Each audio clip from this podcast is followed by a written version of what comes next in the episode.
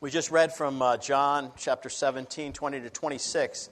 And if you look at the whole chapter of John 17, you have the prayer that Jesus prayed right before, uh, right after he washed the disciples' feet, uh, right after he exposed Judas as the betrayer.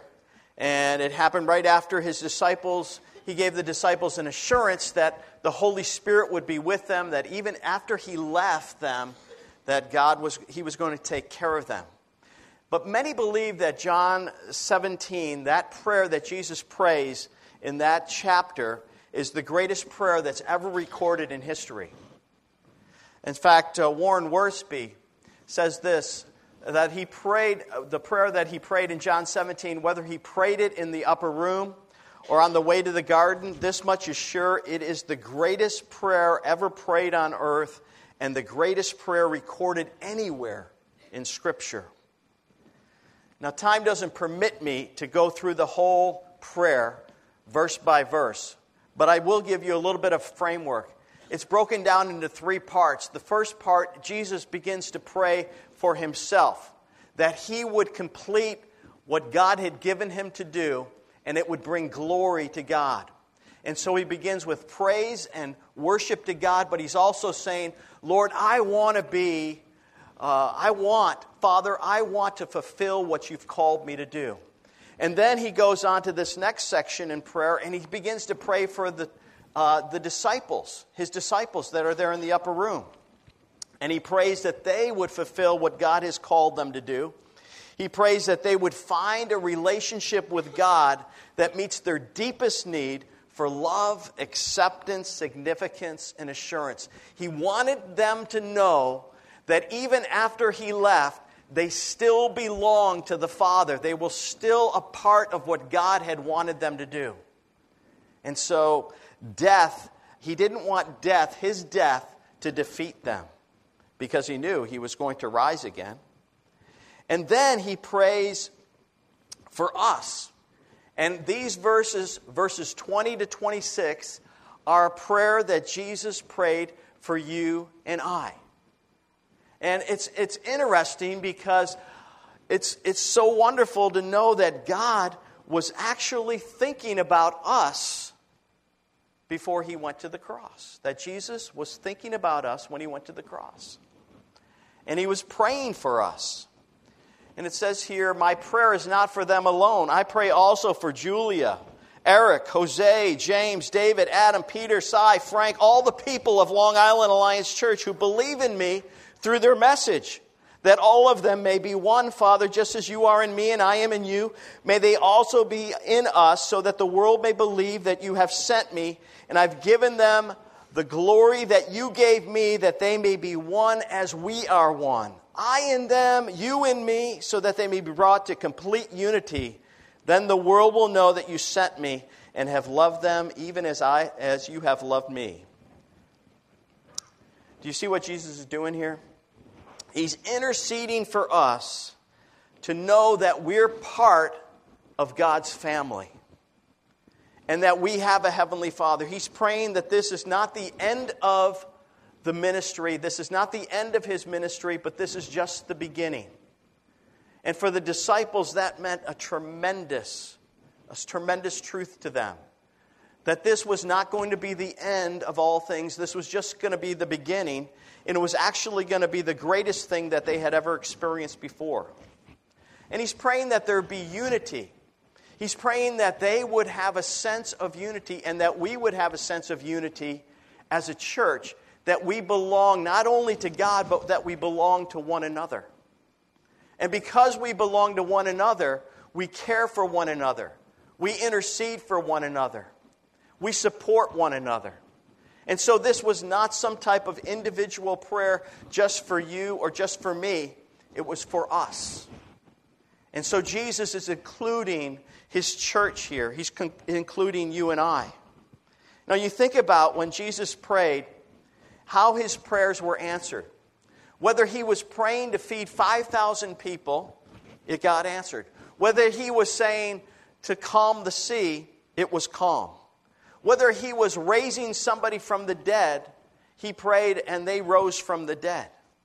when He brought transformation into a person's life, it happened. Every prayer that Jesus prayed was answered. And this prayer as well is being answered today. Jesus is interceding for you and I to have a breakthrough into a deeper relationship with Him than we have right now. And this is what He was praying for His disciples, and then He's also praying this for you and I. And if Jesus is praying this for you and I, we know that it's possible and it's going to be answered. Do you know He was praying? Jesus was always interceding for His disciples, and the Bible says He still does that today. Some people think that Jesus is up in heaven He's sitting on a throne and he's just looking down on us. But that's not what the Bible says. The Bible says he ascended to the right hand of the throne of God and is always living to intercede for us. That means he's praying for you. He's praying for you and I today to understand in a more deeper way his will, his love, his care he wants us to understand that. Do you remember when Simon Peter was saying, Lord, I'll do anything for you, I'll even die for you? And he said, You're going to deny me even before the rooster crows. And then he said, But Simon, Simon, Satan has asked to sift all of you like wheat, but I've prayed for you, Simon. After you return, strengthen your brothers. So Jesus was interceding. He knew what they were going to go through. He knew that uh, Peter was going to struggle even after the betrayal, even after he betrayed Jesus, denied him three times. But God was going to bring him back. You know, what would you do if you were in your last day on earth? Who would you be praying for? I don't know. I was thinking about that. I would probably be praying for myself. You know, I'd probably be a little bit, you know, concerned about what's going to happen, but maybe I'd pray for my family. But Jesus, he does even more than that. He prays for those that are going to betray him. He prays for those that are going to desert him. He prays for his disciples right there, and he prays for the entire world, and he prays for all of us that are going to believe in Jesus from that message, from, from their message. That's an amazing prayer. That's amazing faith. It's amazing vision that Jesus had, you in mind and me in mind, when he was praying on his last few days on earth. And you know, one of the things that he's praying, he's praying that we are not, we would not consider ourselves orphans or fatherless or without relationship with God. And I find that people that don't have any relationship with God feel lost.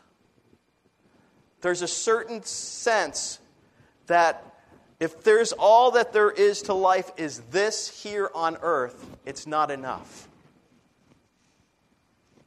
And Jesus understood that. And he's praying that we would not have an orphan spirit, that we would not feel like we're abandoned by God, that we're forgotten by God, he wanted us to understand He was with us, He was blessing us, He was going to provide for us, He was going to love us deeply. You know, this uh, yesterday, we had the Holy Spirit Day retreat. And one of the things that we were asking for God to do is to manifest His presence to us, and He did. And it was wonderful, just like we sang, Holy Spirit, you are welcome here. I've sensed the presence of God I know, uh, Maria, I know you sensed the presence of the Lord here. And, uh, and I know all of you did, many of you did. And you sense God's presence when we gather together in worship and come before the Lord and we ask Him, Lord, would you show us? Would you help us to understand how much you love us? He'll do that. Why will He do that? Because God always, the Lord Jesus' prayers always are answered. You can count on it that He will show up, that He will speak into our lives. This is why He came. Because God so loved the world that He gave His one and only Son, that whoever believes in Him should not perish, but have eternal life. in Hebrews, in the book of Hebrews, it talks about Jesus' priestly ministry.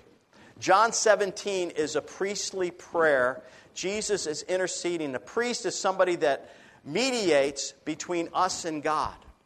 And Jesus is the only mediator that there is between us and God. The Bible says that. He's the only one that can do it.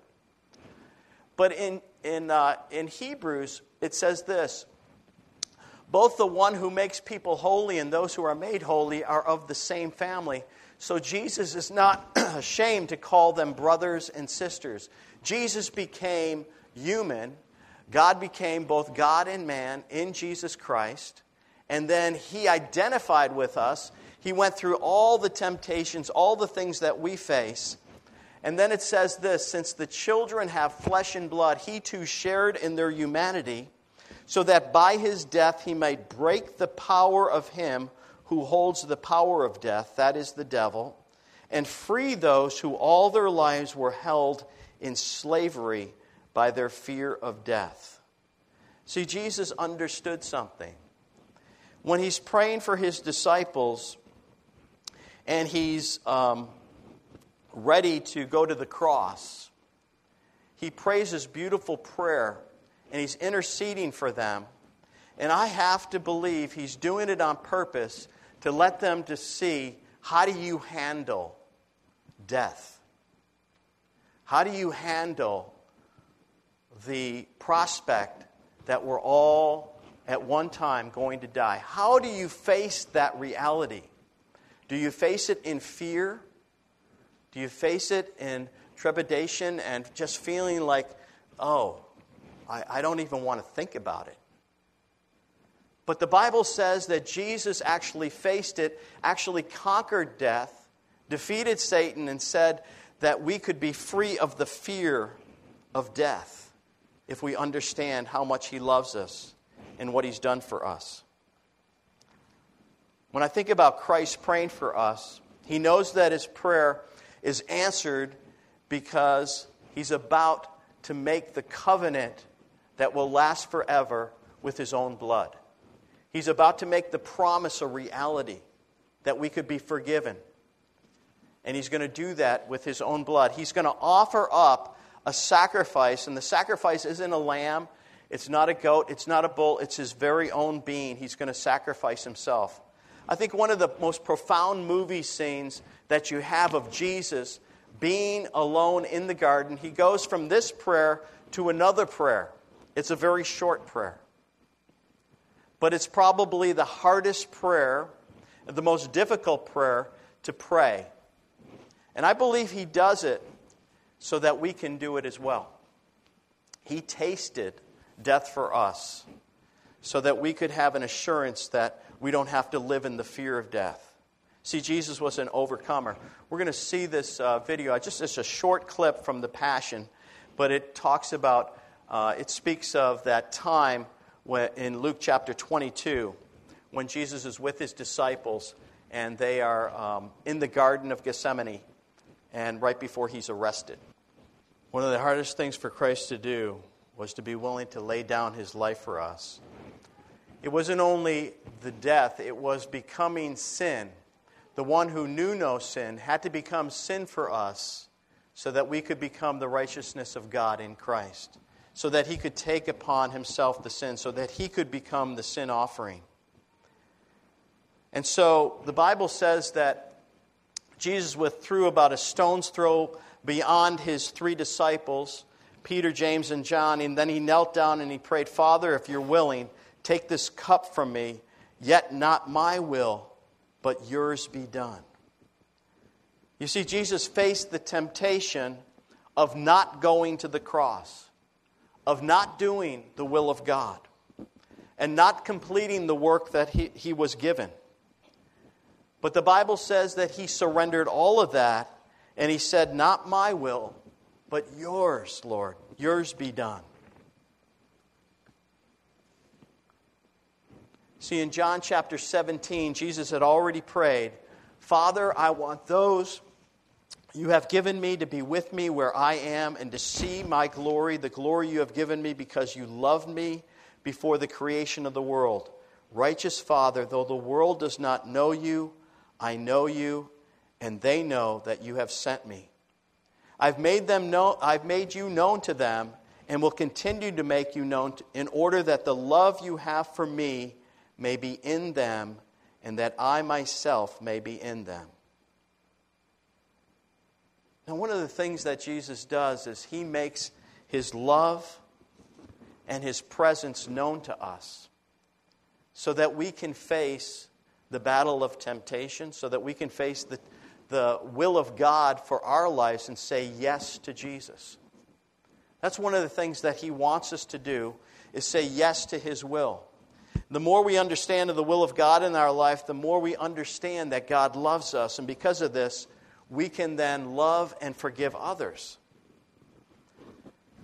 Our district superintendent, Calvin Walker, describes the churches of the Alliance like this He says, We're a spirit filled, renewal seeking, Bible teaching, healing believing, gospel proclaiming, risk takers who learn from our founder that his people that, that people who advance the kingdom are present dwellers who say yes to Jesus with uncompromised obedience, even if they're called to walk away they've never been before. Even if we're called to walk in a way we've never been before, before we can say yes to Jesus. And that's what he wants us to do. What is so amazing is that Jesus never stopped loving and praying for us. Let's look at this verse in Romans. It says this Who then is the one who condemns? No one. Now we understand when Jesus was battling in the garden, who was right there accusing him, trying to give, get him to give up? It was Satan, right? In the similar way, we have a spiritual battle in our lives. The Bible says Satan is the accuser of the brethren, but Jesus is the one who forgives us. And so Jesus actually intercedes for us because we are forgiven. Who then is the one who condemns? No one. Christ Jesus, who died more than that, who was raised to life, is at the right hand of God and is also interceding for us. In Hebrews chapter 7, verse 24 and 25 says, But because Jesus lives forever, he has a permanent priesthood. Therefore, he's able to save completely those who come to God through him because he always lives to intercede for them. Jesus is praying for you. He's praying for you in your battle, whether it be in temptation, being in a battle of giving up, being in a battle of uh, excited to do the will of God and to obey Him. He's praying for you that you will do what He has called you to do. 1 Timothy 2 4 and 5 says this For there is one God and one mediator between God and mankind, the man Christ Jesus, who gave himself as a ransom for all people. So, do you see this? Jesus is interceding for us today, that we would have an assurance, free from condemnation and shame, that we could echo his prayer Lord, not my will, but your will be done in this situation that I'm in right now. Not my will, but your will be done. See, our souls have this deepest need for acceptance, for a sense of security, for a, uh, for a sense of purpose for living. Jesus knows that. He knows that we need that. You know, there's a, talking about facing death, there's a movie called, uh, I don't know if you saw it in 2013 was the movie Gravity. It was with Sandra Bullock in it. She's a NASA scientist stranded in space, and she doesn't know how she will survive. She's talking on the radio with somebody who does not speak English, and she's just having this conversation. And what I found about it was it's very interesting because uh, this scientist has never prayed before. So let's take a look at this. She says, Nobody ever taught me how to pray. Would anybody pray for me? Nobody ever taught me how to pray. Here she's running out of oxygen. She's about to die.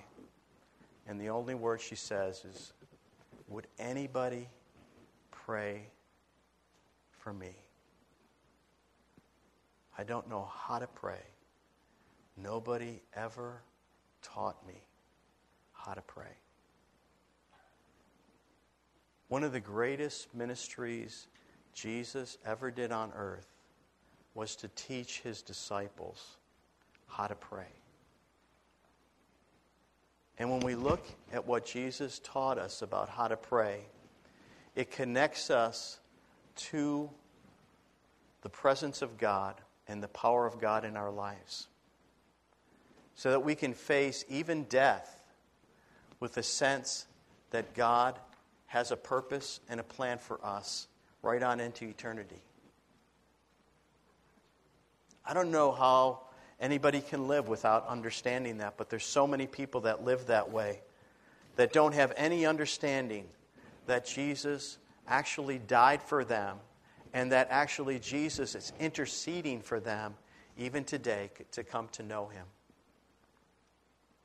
And one of the things that we can do as believers is begin to intercede for others that they would come to know him. Do we care enough to intercede for somebody that doesn't know how to pray, isn't seeking God, needs to know him? And we all know people. We all know people like that.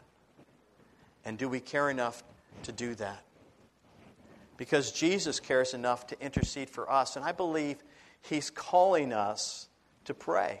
He's calling us to intercede. He's calling us to obey Him in the things that maybe in a place that we've never gone before, but He wants to bring us there. And He's going to use us in His purpose and plan. What are some action steps as Jesus intercedes for us? First of all, thank the Lord Jesus that He has prayed for us. Thank Him that He sent the promised Holy Spirit to us. And thank Him that He's still interceding for you today. You are not alone. There is somebody praying for you. It's the Lord Jesus Christ Himself. I encourage you this week to look through John chapter 17 and to read the entire prayer. Put yourself in there, like I did in the beginning of this uh, passage here. I not only pray for them, but I pray for Al, or I pray for Tim, or I pray for Peter, I pray for Alice, I pray for Linda. Put yourself there. When Jesus prays, he prays effectively for his disciples to have a close relationship with him. And God will always answer that prayer as you surrender to him and say, Lord, I want to purge myself from other things so that I can know you better and follow after you. The second thing is study the Lord's Prayer, John 17, personalize it. And then the third thing is esteem and value the family of God, which is the church. Participate, cultivate its health by sacrificially loving one another, praying for one another, and unitedly working together in the power of the Holy Spirit to spread the message of the gospel to others. That is what Jesus was praying. That the church, that we as a church would be unified in such a way, both young people and older people, people from different backgrounds would be so unified that they would work together to bring the gospel message to others or to pray for others, to intercede others, and it would have a tremendous impact on the world. And we see that happening in the world, but I would love to see it happen more and more in our lives, right? Wouldn't you? Let's pray. Let's pray and ask the Lord for that. Father God, we come before you right now in the mighty name of the Lord Jesus Christ. And Lord, we just thank you. We thank you that you, Lord Jesus, are interceding for us. And Lord, you're wanting us to discover your will, your purpose, your plan, and also to be a part of that. Lord, it's not so much, uh, so much of what we do, but Lord, you're asking us to become your children that are in right relationship with you being led by your Holy Spirit, and living a life that makes transformation in our own lives and transformation in others. So help us to be those people, Lord. We ask this in Jesus' name. Amen.